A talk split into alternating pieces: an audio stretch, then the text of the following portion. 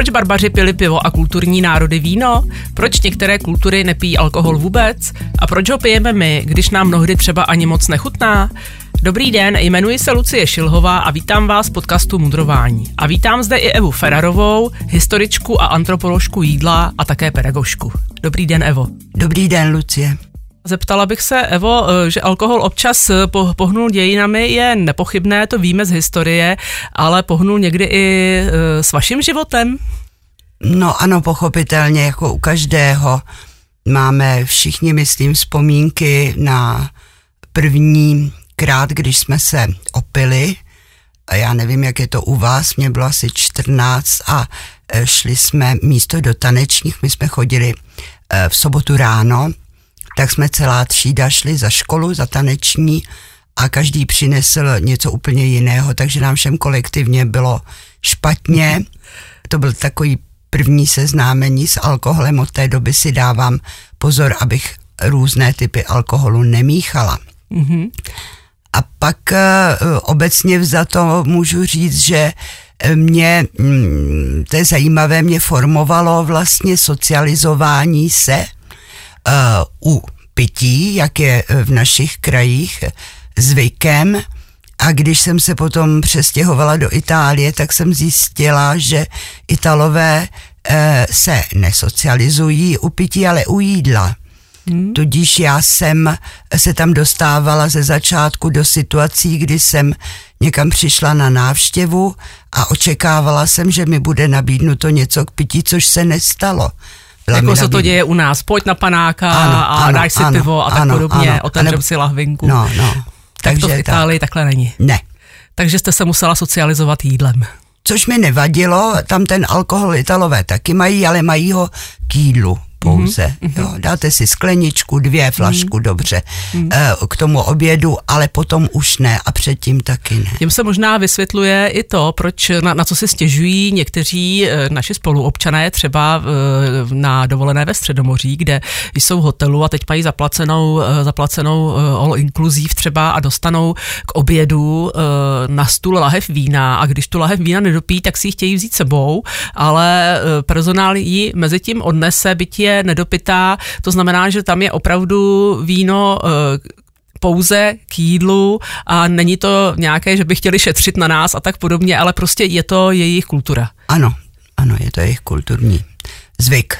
Tak. Uh, tak to jsme se dozvěděli něco z vaší historie eh, spojené s alkoholem, ale co historie alkoholu obecně, kde uh, víme třeba kde se alkohol vzal, nebo kde jsou nějaké zmínky první o alkoholu? No tak eh, pravděpodobně uh, již naši pra, pra předkové a i primáti vlastně jsou zvyklí konzumovat uh, ovoce, které fermentuje. Mm-hmm. A tam, tam ten alkohol bez zesporu byl. A uh, myslím si, že potom bychom mohli, ono je velmi těžké určit, kdy, kdo, kde začal ano. alkohol vyrábět a pít, nicméně máme mm, e, svědectví o nejstarším doloženém pivovaru e, v prehistorické pohřební jeskyni blízko Haify, Aha. takzvaném úrodném mm-hmm. půlměsíci, kde vědci našli zbytky 13 tisíc let pozor starého piva, hmm. které pravděpodobně bylo používáno při nějakých posmrtných e, rituálech. To je hmm. taková první zmínka. A, uh, ale Potom máme uh, uh, doloženo, že sedm tisíc let před naším letopočtem v Číně byl, se dochovali vlastně v nějakých těch amforách, těch nádobách zbytky fermentovaného nápoje. Bylo to vlastně rýžové víno, složené z vinných hroznů, rýže, medu mm-hmm. a, a mhm plodů hlohu. Hmm. No a další, který bych určitě e, zmínila, e, je Irán, tam jsme, tam je doloženo e, výroba při nejmenším e, e, alkoholických nápojů někdy 6 tisíc let před naším letopočtem. V Egyptě, to víme z Egyptěna Sinuete, že se že pil alkohol, Babylonu, v Mexiku, v Súdánu a produkce vína nejstarší je doložena v Gruzii cirka v roce 6000 před naším letopočtem. Mm-hmm. Takže tam ta, tam ta historie vlastně sahá až do, dneska, do dneška, protože gruzínské víno je i dnes vysoce ceněné. Uh, to jsme tady měli letem světem, uh, vlastně kde všude se našly důkazy o existenci alkoholu. Uh, na co se ten alkohol dřív používal? Vy jste tady zmínila posmrtné rituály a tak podobně. Bylo to teda tak, že alkohol dřív se používal jako pomůcka při různých obřadech, nebo, nebo prostě už od začátku uh, lidé pochopili, že když se ho napijí, tak se s nimi něco stane? To nevíme, ale předpokládám, že i samo použití alkoholu nebo používání alkoholu při rituálech, eh, při kterých potom vlastně, když to představíme, tak ten zemřelý určitě nepopíjel, ale popíjeli ti okolo. Ano. Ti příbuzní a kněží a tak dále a zajisté tedy objevili, jaké účinky alkohol má. A hmm. ten alkohol v podstatě se používal i jako medicína ještě ve středověku. Hmm. Tam pochopitelně v malé množství, hmm. ale, ale dobré víno, do, do, dobrý alkohol prostě byl ceněný, hmm. protože se předpokládalo, že nás ohřeje hmm. zevnitř ano. a tudíž, že e, můžeme pomocí alkoholu bojovat proti různým nemocem. Hmm, a pokud vím, tak e, z různých e, historických románů, třeba Kena Foleta, tak tam jsem se i dočetla, že alkoholem se rány vymývaly ředěným vínem a tak podobně a když potřebovali podat alkohol dětem, tak jim podávali ředěné pivo, protože bylo slabší. Dost, na dospělé už používali víno. To jsem se dostala vlastně k otázce, proč mm, tady jsme říkali, že tedy ti mniši měli obojí k dispozici, ale my víme, že někde se pije víc víno, někde se pije víc pivo. Eh, jak se tohle stane? Je to jenom daný tou odrůdou, která v daném místě roste, nebo to má ještě nějaké další souvislosti? To má hluboké antropologické kořeny toto, protože my jíme a pijeme uh, to, co je nám více dostupné a e, v, ve střední a e, severní Evropě vináréva nerostla. Ta rostla ve středomoří, e, v, nejdříve v těch zemích úrodného půl měsíce, kdy vlastně vznikla naše eh, civilizace, to znamená Izrael, Libanon, ano. kousek Sýrie, trochu Turecka, hmm. a trochu Egypta, tak tam ta vina réva rostla a potom se její pěstování přemístilo do Řecka. Řekové už je doložené, pili víno, ředili ho jedna ku jedné hmm. vodou Eh, no a o tamtud potom se dostalo, dostala ta viná réva a výroba vína obecně do Říma, do Španělska, eh, do Středomoří. A proto ty jižní země byly zvyklé pít víno. Zatímco my barbaři, což jsme tedy žili eh, v té severní, za těmi Alpami, že jo, severní eh, Evropě, v západní, ve Francii, Galové, mm-hmm. eh, nemluvě tedy o Skandinávii a, a jiných zemích, tak my jsme vinou révu neměli, protože nám tady nerostla, tak jsme pili pivo, nebo jsme pili medovinu hlavně mm. a poté vlastně kdy se vznikem a rozvojem zemědělství se začala pěstovat, se začalo pěstovat obilí a pak jsme pili pivo. Ale tady uh, rozšíření vlastně vinné révy nebo pití vína Eh, přišlo s křesťanstvím, protože křesťanství to víno má jaksi jako jednu z pomůcek. Základ toho rituálu No, nějakého. základ toho rituálu, tam mm-hmm. máte olej, že to byl ano. olivový olej, to jsme pořád na tom jihu. Ano.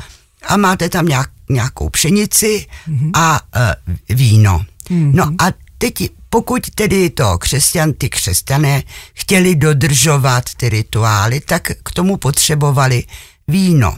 Víno se tedy do té uh, Evropy, uh, která nebyla ve Středomoří, začalo vyvážet z toho Středomoří. Jenže uh, vyvážili takové ty splašky, pochopitelně, protože my jsme neuměli ocenit dobré víno. To znamená, to, co se z Moravy vozí do Prahy, Přesně tak, tak. se z, z jihu Evropy vozilo uh, do barbarských zemí ano, nebo oblastí. Do těch oblastí, ale uh, mniši, kteří zakládali klášteři, kláštery, Oni věděli, co je dobré víno. A proto začali zakládat vinice. Aha. Většinu vinic, třeba mm-hmm. ve Francii, ne všechny, mm-hmm. založili uh, mniši. Mm-hmm u klášterů.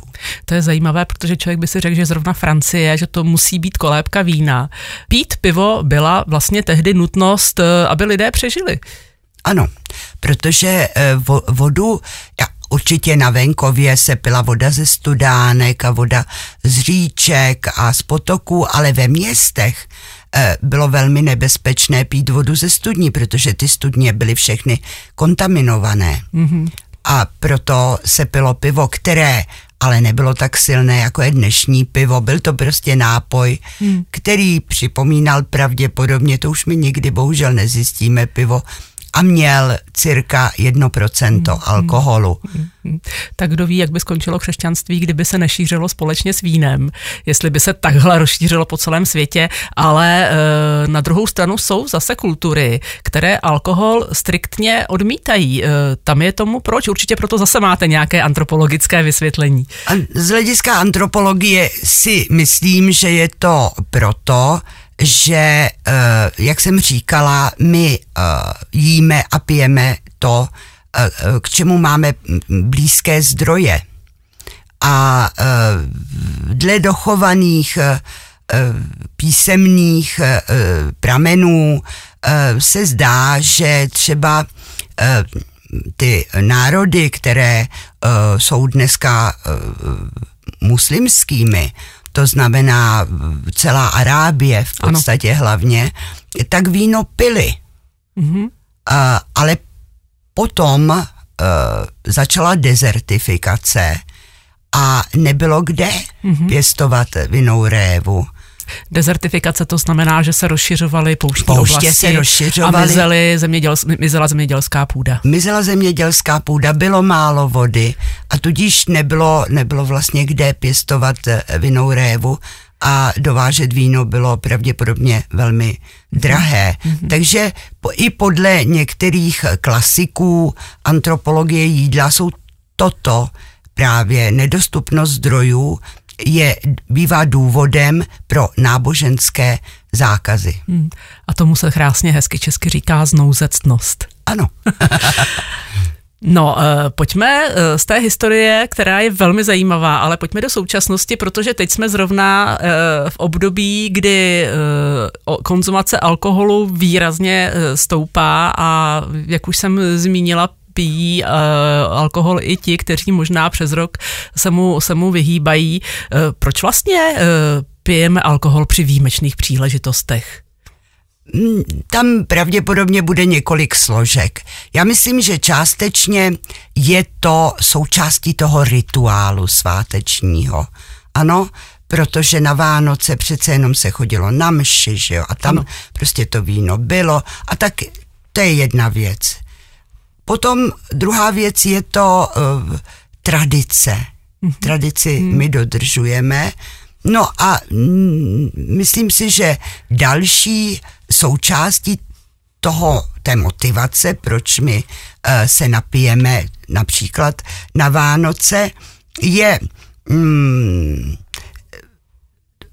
jaksi touha po být, být někým jiným, mm-hmm. změnit se na ty Vánoce. Mm-hmm. A mhm. ten alkohol v malé množství přece jenom napomáhá mm-hmm. tomu, abychom se sklidnili trošku, abychom si užívali mm-hmm. to jídlo.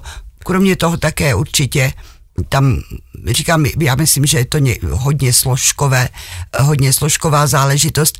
Mm, alkohol nám pomáhá uh, zažít to, co jíme. Ano. Uh, hmm. jo, takže tak to souvisí to, ano no. s tím, že čím více jídla, tak tím více tíhneme k alkoholu. Uh. Možná i to, eh, že jste říkala, že vlastně podporuje tu tradici i vánoční, tak eh, na Vánoce přece my se rádi združujeme a jsme rádi v těch tlupách, v těch ano, skupinách, ano. těch našich, ať už domácích, anebo širší skupina přátel.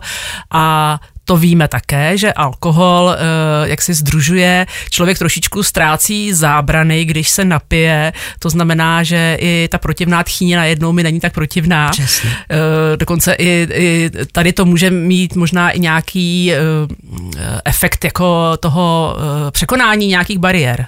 Určitě, určitě. On existuje takzvaný motivační model požívání alkoholu a ten tvrdí, že pijeme proto, že očekáváme, že se následně budeme cítit jinak právě. Mm-hmm. A chceme zvýšit tedy své vlastní pozitivní pocity mm-hmm. a uh, ty podle odborníků je možné pijáky alkoholu rozdělit do čtyř základních kategorií. Je to sociální pití, je ta první. To bylo to, co jste ví, říkala vy na začátku. Ano. S těmi vašimi spolužáky. Ano, ano.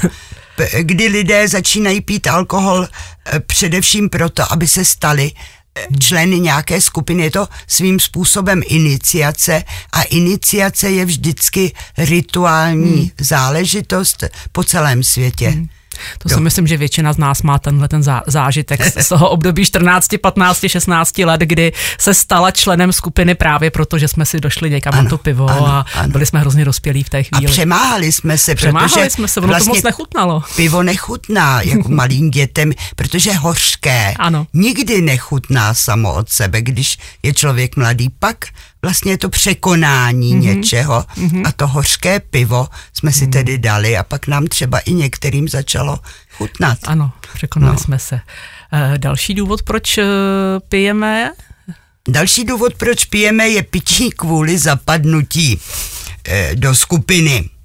A sem patří ti, kdo normálně nepijí a alkohol nevyhledávají, ale na společenských akcích hmm, prostě cítí, ano. že nechtějí zůstat stranou a nechtějí říkat, ne, já si nedám, já si dám, dejte mi sklenici vody, tak se třeba i přemáhají ale eh, prostě když je tam nějaký přípitek nebo se nabízí víno, hmm. tak, si, hmm. tak si dají, aby tedy známe, zapadli ano. do té to teď, teď, teď myslím si, že hodně lidí to teďka zažívá na vánočních večírkách, kdy třeba opravdu přesně jak říkáte, uh, říkají lidi, ale já asi nepřijedu, protože já bych musel jít autem a to nemá cenu, protože bych musel pít, no tak si, tak si prostě nedáš. No ale to budu vypadat divně. No. A to je přesně, to je přesně ano, ano. To je to pití kvůli tomu, abychom někam prostě tak. zapadli a nevyčnívali.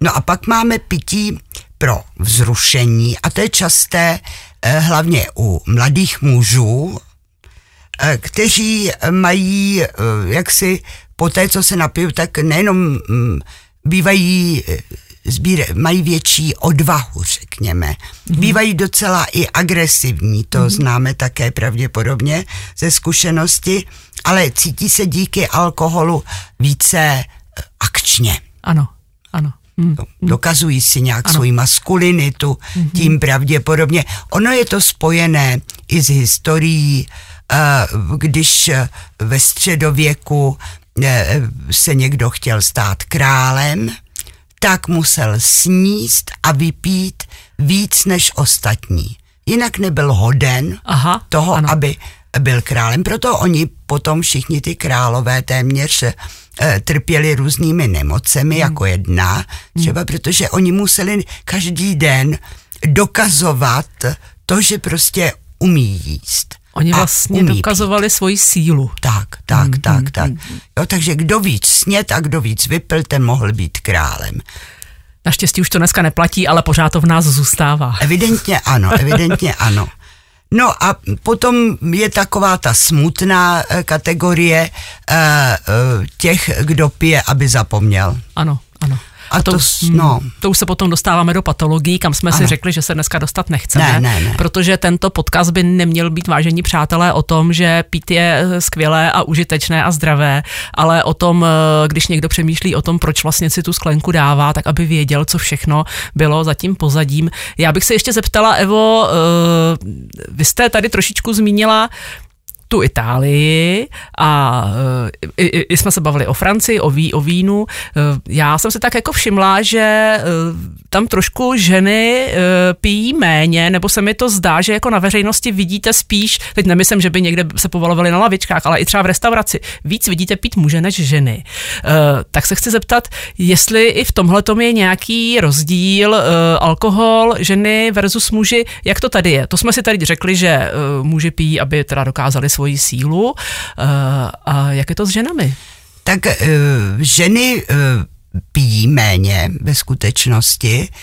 A nicméně eh, ženy mm, velmi často eh, pijí eh, potají nebo mm-hmm. mezi sebou, protože ta mužská společnost nechce, aby ženy pily alkohol. Mm. Proč? No, tam je, myslím si, spousta důvodů. Mm. Může to být proto, že Eh, alkohol škodí plodu, pokud ano. žena eh, je v jiném stavu, ale také si myslím, že tam jsou důvody právě toho, že i žena, když pije, tak se uvolní hmm. a to jaksi není žádané, takže eh, v, myslím si, že ta společenská kontrola ze strany té mužské společnosti je důkladná a vlastně ty ženy se taky napíjí občasně, ale maskují to tím, že řeknou, jdeme na kafe třeba. Ano. A dají si skleničku potom toho hmm. vína, pochopitelně. A neřeknou to. Hmm. Tady je naprosto jasně vidět, vážení posluchači, že přesto, že ta společnost se posouvá obrovsky eh, dopředu a my si můžeme myslet, že rozdíly mezi muži a ženami se stírají a že vlastně jsme si všichni v určité chvíli rovni, což možná, možná jsme, ale pokud jde o antropologické hledisko nebo hledisko jaksi sociální nebo lidské, vždycky tam rozdíly jsou a já si myslím, že to je dobře, že jsou mezi ženami a muži rozdíly. Ano, určitě já souhlasím. Můžu ještě něco dodat? Jsem, ano, eh, eh vlastně, rádi. Jak jsem si studovala eh, materiály, tak jsem přišla na jednu úžasnou věc. Doufám, že ten, ten zdroj nelhal, ale zdá se, že ten alkohol se vlastně vyráběl již u starých Aztéků. A co se mi líbilo, že zdá se tedy, pořád ještě s takovou rezervou, alkohol byl volně dostupný u Aztéku pro lidi, kterým bylo více než 70. Panečku. Takže už Aztékové věděli, že do té doby opravdu jenom opatrně a jenom trošku. To ano. jsme se teda posunuli dneska od 18, že jo? tak vážení přátelé, já bych chtěla ještě jednou zopakovat, že tento podcast a tento díl podcastu rozhodně nebyl, nebyl adorace alkoholu, ale bylo to o pochopení e, souvislostí historických, antropologických a není už nám nezbývá, než vám popřát e, hezké svátky a na zdraví. Hezké svátky i z mé strany a Hodně štěstí do nového roku. To byla Eva Ferrerová, historička a antropoložka jídla. Příště se budu povídat s praktickým lékařem Tomášem Novotným o chuti. Proč se léty mění a kdy se rozhoduje, zda budeme na rolky a nebo spíše na vdolky? Podcast Mudrování si můžete poslechnout na serveru pro ženy CZ, kde každou středu vychází nový díl. Poslouchat nás můžete také na podcasty.cz a ve všech podcastových aplikacích, jako jsou Spotify či Apple Podcast. Těším se na slyšenou a přeji vám pevné zdraví a nervy. Lucie Šilhová.